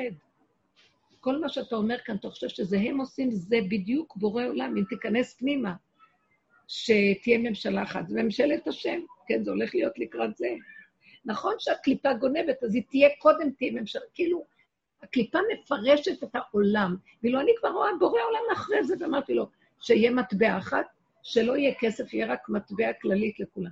מצוין, אמרתי לו, אין, הכסף אין לו ערך, אני רואה שזה הכל דמיון, כל הכסף הזה, מה שאנחנו לא עושים עוד פעם, רודפים אחריו כמו משוגעים. בסוף מטבע אחת, זה, זה לא חשוב מטבע, תקחי קילו קמח ותשני אותו, תקני במקומו משהו אחר, זה לא משנה. אז זה גם דמיון. בנק אחד, אצל השם כל הכסף עולה. הכל, זאת אומרת, הריכוזיות של האמת מאחורי כל מה שמפחדים, זה בדיוק בורא עולם עושה, אבל תבוא הקליפה והיא כאילו תתראה קודם. כי מי שחי בתודעת עץ הדעת, קודם כל יראה את הקליפה ויפחד ממנה. מי שכבר לקח את התודעה, הסתכל עליה, מתבונן בה והכניס אותה למעיים שלו וקובר אותה למטה, ועד שהוא מגיע לגולם שלו וכבר כמעט אין לו כבר כלום, הוא ישר אומר, מה אני אפחד ממה? ששמים מסכה, שיש קורונה שאין שום דבר, אין עוד מלבדו, זה הכל הוא ונגמר הסיפור. אני רק רואה אותו ולא רוצה לראות כלום, כי אחרת אי אפשר לחיות רגע. השתלטו עלינו, הם ישימו לנו בתוך ה... לא יודעת מה, אה, מה שנאכל, מה שנשתה, מה שזה, תגידו אתם, מי, מי יוכל לחיות בפרנויה הזאת? הכל כבר דפוק ממילא, אבל מי שחי עם הנשימה של זה, בורא עולם, בתוך כל זה, בתוך השקר הכי גדול, מוכרח להיות נקודה אחת שבורא עולם נמצא שם. כי מה מחיה את השקר הזה? נקודה של אמת. אז תדבקו בנקודת האמת, ונגמר הסיפור של השקר, אין כלום פה, אין כלום פה, אין. אל תשימו לב לכלום, תסגרו את המוח. אפילו הצדיק הזה, האמיתי, גם אני ברגע אחד ביטלתי אותו, זה לא שביטלתי אותו, ביטלתי מה שהמוח שלי רוצה לעשות לי ממנו. אין כלום, העיקר שאני לא אהיה בעצבות ולא אהיה בכלום, רגע אחד. אז אה, בואו נחזור למה שאת אומרת. כן, אם אנחנו נישאר עם הנמיכות, זה לא נמיכות. הנמיכות הזאת היא הגובה הכי גדול, היא גם לא נמיכות לא גבוה, היא ככה. אם נישאר שם ונשלים, שם נמצא משיח. זה הקצוות של ההתחלה והסוף מתחברים, וקורח יקום מה, מה, מבשן השיב ממצולות ים, מהתהומות, שקורח יקום, אז uh, הגאולה תבוא. שקורח יחזור מהמצולות ים. אני אגיד לכם משהו, רב אשר היה אומר, כל מי שהגיע לבית שלו היה כולה מעדת קורח. הוא היה איש מדהים, הוא היה איש מדהים, מדהים עם האמת שלו, עם חוזק הלב לעמוד מול השקר והשלילה הכי גדולה ולהגיד זה אני, ולצחוק. אין חירות יותר גדולה מזאת. בואו נתפוס את זה. אין חירות יותר גדולה מזאת. אז uh, זה השכינה. בכל הדורות, לכי מעטי את עצמך, כל הבלגן של עץ הדת זה מהקטרוג הזה, הכל הכל מזה. ואנחנו השתלשלנו, ואנחנו בסוף של זה עכשיו. והעבודה הסופית שהדרך הזאת מביאה אותנו בזכות הדרך של רב אושר, שהיא דרך עתיקה, אבל הוא החיה אותה. ועד הסוף לרדת איתה, ואנחנו גם בדרך הזאת חפרנו עוד יותר לעומק, מה שאפילו אני לא הרגשתי שהוא נתן, רק הוא אומר, כל אחד יעשה פירות ופרי פירות מהדרך קדימה, כולם תעבדו, תתחילו לחדש ולהיכנס בעומק, ותמצאו דרגות של עצמכם, שזה יעשיר את כולם, כי אין אני הוא אתה. במקום הזה הכל יש השתוות, וכל אחד נותן את החלק שלו, ובסוף זה גוף אחד, עם איברים שונים, כולנו איברים של גוף אחד, זה גופו של משיח. משיח הוא שליח, הוא שליח של השם. זה, אני גם לא יודעת, זה, זה אנרגיה כזאת, זה אור כזה, זה, אני לא יודעת אפילו אם זה גוף או בן אדם. אני, יש, הרמב"ם אומר שיש כזה דבר, אבל, ויש, כן, יש אדם כזה, אבל אנחנו כרגע, ראיתי, אני רצה אחרי גוף, ישר נותן לי פליק. לא לרוץ שום דבר, שום דמויות. אבל כן לקחת מה שצריך, לפי הסיבות ולפי הנקודות. ואם למדתי מזה משהו, זה גדר של משיח. את זה הוא רצה, לא את הדמות והאחיזה בדמות. כי כל הזמן יש כאן אור של השם, והסיבה היא הצינור, ואת צינור, והכול, אנחנו כולנו, לא צריך לרדוף, צריך רק להיות, להתעקש ולבקש רחמים, ותישארו עם הפגם והשלילה. ואל תפרשו את זה שלילה. יש רגע שנפתח המוח על הפגם ומתחיל להיות כאבים, גם לסגור את זה ולהגיד, אז איך שזה ככה זה בסדר גמור. זה מהלך מאוד מאוד חשוב. אנחנו בסוף התהליך הזה, ואם נשלים ונקבל הכל, שם יושב אה, משיח בפתחה של רומי. אני לא רוצה אפילו לחפש אותו, אני מפחדת ממנו. אני מפחדת, אני לא רוצה לחפש אותו. הוא פתאום יכול להתגלות ולעמוד לידי ולהגיד לי, בואי, יש כאן לעשות זה ויש לעשות זה. בבקשה, למה לי שהוא יהיה לי במוח שלי ואני אדמיין אותו? אני מפחדת מהדמיונות שלי. לא רוצה לדמיין, לא רוצה רוחני, לא רוצה כלום, רוצה אמת. הנה הכוס, הנה, כאן הכיסא. ומה שכואב לי ומה שמצער אותי, שם אני יודעת שנמצא אה, השלילה והפגם שצריכים, של עץ הדת, לפרק אותה, ונגמר. מפרקת, רואה את נקודת האמת, מודה בה, שלום. מה הודיתי? ראיתי מה... שבא לי עצבות, בגלל שאני מחפשת עוד משהו להתעלות. הקנאה שלי, למה הוא ואני לא? זה יסוד קורח. אז הסכמתי, הסכמתי. ואני התפללתי את התפילה של קורח, ואמרתי לו, בנו שלם, אבל נתת לי רצון, אז, אז קשה לי. הקנאה ברוחני היא קשה, תרחם עליי. אז קח אותה אליך, בשביל מה לי? מה אני צריכה? לא צריכה לרוץ, לא צריכה כלום. לא הרבנית? חזק אותי בנקודה, תחבר אותי אליך ותן לי אחדות איתך, ותתגלה... הרבנית? כן. אמ, תשמעי, יש לי דחף לשתף. אמ, אז רציתי להגיד לך לגבי מה... זה סוג של, כן, אבל מה אני אעשה? רק משם אני... אבל אה, אה, לגבי מה שאת אומרת, אז קודם כל, אין, אין טענה על האדם על מי שהוא. את לא יכולה להיות מישהי אחרת, או, או להתנהג בצורה אחרת, כי את, כי את מה שאת, ואת לא יכולה להיות מישהו אחר. ברגע שאת מישהו אחר, זה הקליפה.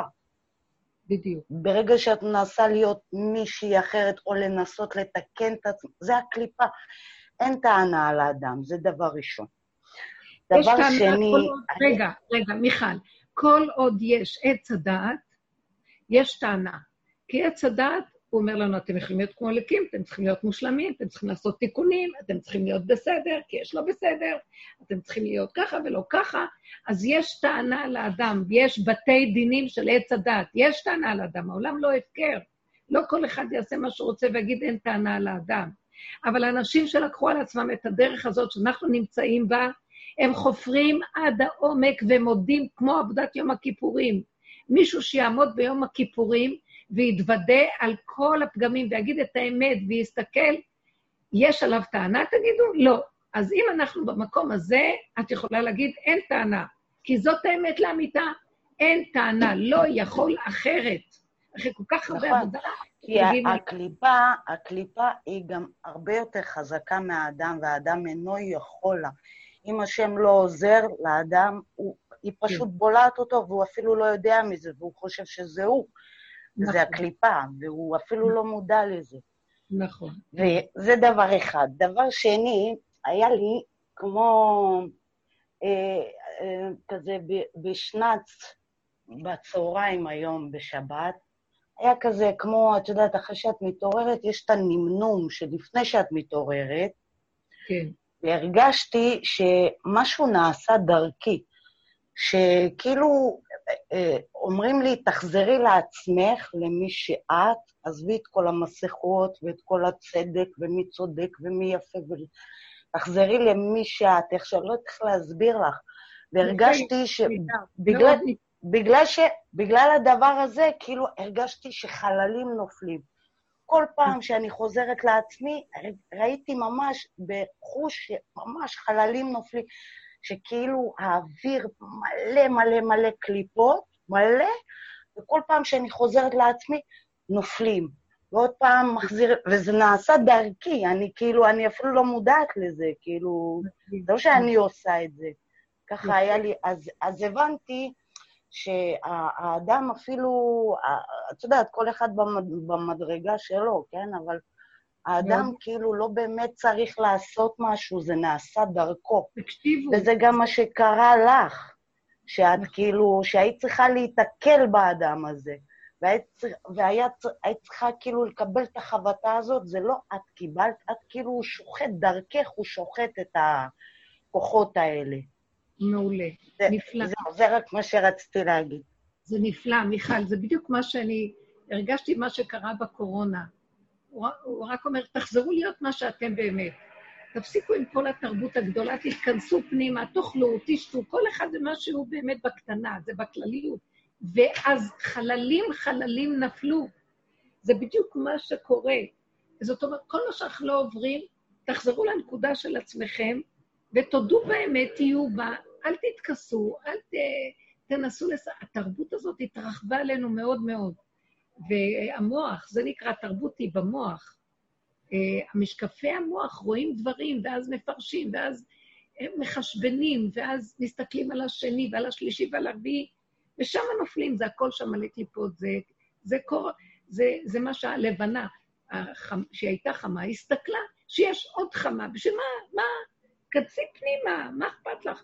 השמש לא ראה כלום, השמש ראה את עצמו, וזהו, לא, לא אכפת לו בכלל. החמה הוציאה ראש שמסתכלת, או, יש עוד חמה כמוני. שלום, חמודים הם הלכו. השמש מסתכלת. אז החמה הזאת זה להתבונן. אנחנו מונים ללבנה, כל העבודה שלנו להתכנס כל הזמן ולחזור לנקודה שלנו. יש דרגות בזה, אבל עכשיו אנחנו בסוף, מה שמיכל אמרה, תחזרו כולנו, תקבלו את עצמכם איך שאתם, תודו, תודו באמת. זה מה שאני, זה המציאות שלי, זה, זה הנקודה, להודות ולחיות את זה, להודות ולחיות, ולמסור לו ולהישאר כמו ילד קטן לפני השם. באמת היה לי רגע שהרגשתי את הבדידות, ואז אמרתי, כן, כי המוח נפתח לי ואני... אז תחזירי את זה לנקודה שלך. הנשימה שלי עם עצמי זה בורא עולם, הוא מחבק אותי. המילה בדד יש בה אותיות של דואליות, אני אמרתי את זה פעם, ב', ד', ד', זה אותיות זוגיות, זוגיות. גם בבדידות יש איתנו מישהו, אף פעם אנחנו לא לבד. זה מאוד נפלא. מיכל מאוד מאוד יפה. אני נהנית מהדקויות, והבנות מגיעות למהלכים, שלום להתראות, חמודי. המהלכים האלה שאנחנו נמצאים בהם הם מדהימים. יש לנו מציאות שאם אנחנו נתעקש עליה, תראו, הפרשיות של המדבר הן לא קלות. יש את, ה, יש את כל הנרגנות, כן? פרשת בעלותך היה את הסיפור של של התאווה לבשר וה, והיללה של העם שחיפשו תאוות האוכל, ו, ואחר כך אה, עם, עם מרים והקטרוג שלה על משה, כאילו על ה... זה גם נובע מקטרוג הלבנה. זאת אומרת, ש... להתראות, שאנחנו... אה, לשון הרע וכן הלאה, ופרשת שלח והמרגלים, ועוד הפרשה של קורח. יש כאן, זה לא פשוט. המדבר הוא קשה על האדם, זה הקליפה נמצאת במדבר. חז"ל אמרו, יש ארבע קליפות במדבר, נחש, שרף, עקרב וצמאון. אה, ארבע יסודות של אה, אבות קליפות, מה שנקרא. מאוד קשה לבן אדם לא ליפול. והעבודה שלנו היא להסתכל ולראות דווקא, דווקא, כל המהלך הזה שאנחנו עוברים אותו, להודות בו, ולעמוד ולהגיד, אני לא יכול. להביא את זה למקום של לא, לא של כן. אוי, סליחה, מי מחר נהיה אחרים? ובמדבר ככה הם כל הזמן עשו. וכל אלה שהיו במדבר, מההנהגה הזאת של הדעתנות, שלא מוכנה להודות בכלום, רק תמיד בצער או שהיא מתמרדת, או שהיא נופלת בייאוש ומתחרטת. רשעים מלאי חרטה, כך אמרו חז"ל. ולא תופסים את הנקודה של, אבל לא יכולים אחרת, כי היינו, בס... זה דור של דעת, אז הדעת היא לא יכולה להגיד לא, היא לא יכולה לראות את עצמה שלא בגובה. ותראו בכל הדורות לאן אנחנו עכשיו מגיעים בעבודה הזאת. הכלומיות, הגבוליות, להישאר איך שאנחנו, ולא הודות, ולא לצאת משם, ולהגיד לא יכולים. ולא לתת לדעת הזאת להפיל אותנו, כמו שהדעת נפתחה לי והיא הציבה אותי, גרמה לי לרגעים של עצבות. ואז אמרתי, אבל אין כלום, יש נשימה אחת, את נושמת לתוך הנשימה שאת נמצאת, ונכון שכל זה ראית איזה נקודה, תחזרי ישר, תודי באמת, תישארי בנקודה ואין כלום. תישארי מה שאת בפשטות, בלי לתת לדמיון לגנוב אותך ולסובב. ואל תפחדי עם אף אחד. כאילו, מה יחשבו לך, איך אני נראית, לא נראית, מה אני בתוך עצמי, לא רואה אף אחד. לא נכון. ברור עולם מכסה, והוא לא מראה לכולם את הפגמים שלנו. זה רק בינינו לבין עצמנו. וזה טוב, הוא מסתיר אותנו, כי הוא שומר עלינו. בכל אופן, יש לנו תפקידים בעולם. אבל בתוכנו אנחנו עם האמת איתו. איפה שיש אמת, שם הוא נמצא, זה חותמו. מודה באמת, בנשימה, שמעת איתו. ומה שיתגלה, יתגלה, ואיך שיהיה, יהיה. אני מבקשת שכבר יתגלה, שלא יהיה לי אני, אני כן רוצה שיתגלה, מה זאת אומרת שיתגלה? הוא אומר לי, איך שזה ככה, זה אני, מה את עוד מחפשת? אז אני אומרת לו, אבל יש לי איזה קוד פנימי שיודע שיש הערה יותר גדולה מזאת, אז תגלה אותה. שהחושים, אני יודעת מה היא, החושים ייפתחו ונראה, עין בעין יראו בשוב השם ציון, שנראה, פעם נפתח לי, נפתחו לי החושים, זה היה לפני הרבה שנים, ואני ראיתי את האחדות של השם בבריאה, לשנייה אחת. נפתח החוש. עכשיו, זה לא היה שראיתי את השם, אין כזה דבר, הוא אינו גוף ואינו דמות הגוף. אבל ראיתי שיש השם בבריאה, והכל אחדות הבורא. העצים והציפורים והצמחים והאדמה והשמיים. ראיתי שהכל זה בורא, הכל זה כוח אחד שקיים בבריאה, אחדות הבורא. אז זה היה שנפקחו לי החושים. כן, תפתח, תפתח את החושים, תפתח את העיניים, תפתח את השמיעה, שנשמע ש, ש, ש, שהעצים מדברים, למה שלא נשמע? זה יפה, אה, כל השמיים מספרים כבוד כאל. למה אני לא שומעת שהם מספרים? אני יודעת שזה נכון, אני יודעת, אבל אני רוצה לי, להיכנס בחוויה הזאת, אנחנו כמו מתים מהלכים, תפתח לנו, אז אני כן יכולה להתפלל.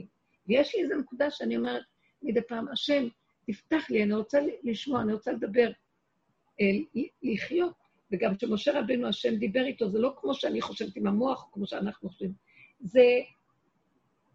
הבשר שלו דיבר, מתוכו הכל בקע. זה גם המפרשים אומרים. מתוכו, הכוח היה מתדבר מאליו מתוכו. זה קשה לנו להבין, כי המוח אומר משהו אחר. היה משהו, איזה קול, הוא שמע קול. זה הבריאה, הכל הבריאה. החושים סגורים ונעולים. תפתח את החושים, תן לנו לחיות. אז הפשטות הזאת, ההודעה באמת, ההתכנסות לתוך אה, היסוד הנמוך הזה, הוא לא נמוך, הוא איך שזה ככה. שימו לב, הוא אמיתי, הוא לא נמוך, אבל אנחנו בדמיון הגובה, אז לנו זה נראה נמוך, אבל זה לא נמוך. זה איך שזה ככה, זה הרובד הנכון. הארץ, ואפשר, ומה שהדרים עליה, הדעת רואה אותנו כדרי מטה, כיושבים בעמק הבכה. גם קורח, אנחנו רואים, הוא נמצא נמוך נמוך. באמת, באמת, איפה שהוא נמצא, יהיה רגע שאנחנו נגיד ככה, הוא יגיד ככה, פתאום זה יהיה האמת הכי פשוטה זה כאילו החושך יהפך לאור, והבקעה תהיה מישור, והרכס יהיה, וההרים יתיישרו, הכל יהפך להיות מישור אחד, נכון? זה לא יהיה דמיון, הדעת לא תהיה לה על ההרים, וכורח לא יהיה באדמה. הכל יהיה השתוות אחת פשוטה, כי זאת האמת. והכל זה נקודה אחת, דבר אחד, מקום אחד, נשימה אחת, רגע אחד, מהות אחת, וזה אחדות הבורא בלי ממדים ובלי דרגות. המוח עושה את כל המקום הזה של ההבדלות. הוא מבדיל. אנחנו אומרים במוצאי שבת, אמרנו, הבדלה. כי אנחנו מבדילים בין הקודש לחול, בין האור לחושך, בין ישראל לעמים. זה הבדלות. אנחנו רואים את זה בברכה של הדת. הדת מבדילה. אבל כשנגיע למקום של המידות הפשוטות, מבשרי חזה אלוקה, אין הבדלה, אין כלום, הכל השתוות ואחדות. זה היה נפלא לראות את זה כשהשם פתח לי אז את המוח, לראות שהכל זה אחדות הבורא. אין, אין, משיח יביא שלום לעולם. יפסקו, אה, תהיה דת אמת, דת של אמת, דת השם. הדת של השם, תורת אמת, תתגלה התורה של האמת, ש... היא התורה שלנו, אבל היא באמת לאמיתה, בלי כל הסיבובים שהתורה חייבת להסתובב בהם כתוצאה מהשקר והקלקול, מתלבשת לפי השקר. התגלה הפשטות, אחידות, כי ביתי בית תפילה יקרא לכל העמים, ויכירו וידעו כל יושבי תבל, כל יושבי תבל, כי לך תכרע כל ברך, תשבע כל השם. וכשיוותר יעקב לבדו, והוא לא ירגיש בדידות, כי הוא יגיד, זה השם בתוכי נושם ואין בדידות, אז ונשגב השם לבדו. זה אותו דבר. ויוותר יעקב לבדו, ונשגב השם לבדו ביום ההוא. נדמה לי שזו הפרשה של בשלח, וישלח, סליחה, פרשת בראשית, וגם ההפטרה מישעיה. ונשגב השם לבדו ביום ההוא, כמו שכתוב שם, ויוותר יעקב לבדו, כשהוא בא לפגוש את עשיו. ואז הוא נשאר לבד, כי הוא מעביר את כל המחנה לצד השני של הנהר, והוא נשאר לבד, ואז ויאבק איש עמו עד עלות השחר. אז כתוב, ויוותר יעקב לבדו. וגם לעתיד לבוא כתוב, ונשגב השם לבדו ביום ההוא. כשאדם יעמוד ויוותר איכשהו, ויגיד איך שזה ככה, יקבל את נקודתו, ואת הכורח שבו, ואת השלילה שלו, ולא יתייפייף, ולא יכסה, ולא ירוץ לחפש משהו אחר, רק איך שזה ככה, בלי פרשנות ומשמעות, שם יהיה ונשגב השם לבדו. כי מתוך המקום הזה, גופה, מתגלה השם, כי הוא צריך אותנו ככלים כדי להתגלות עלינו מהמקום הזה. השלמה וקבלה והכנעה. ואנחנו מדברים ומנסים להבין בדעת וגם משתמשים בה, אבל אנחנו מבקשים שזה כבר יהיו דברים שהם בתודעה החדשה, שהדברים האלה לא יעברו לנו דרך הדת, אלא מבשרי, ושתגיע התודעה החדשה הזאת לעולם, ואנחנו נשתמש בה, ואיתה נלמד ואיתה נבין שזה סוג אחר של לימוד. אז אני מודה לכם, בנות יקרות, שיהיה שבוע טוב. יש לכם אולי עוד שאלה או משהו? שבוע טוב. ואם לא, אז נגיד לכולן לילה טוב ושבוע טוב. שבוע טוב. שבוע טוב, הרבנית. תודה רבה. אנחנו נמצאים במקום מאוד טוב, תדעו לכם שאנחנו לקראת מקום ממש ממש קרוב מאוד. אם ניכנס למקום, אם נצא משם בדרגה של איך שזה ככה, ואני, והמקום הזה של ההשלמה, ולשים את המודעות, את התודעה בתוך הפה, באף ובפה, שם מתגלה אור חדש. תודה רבה, שבוע טוב.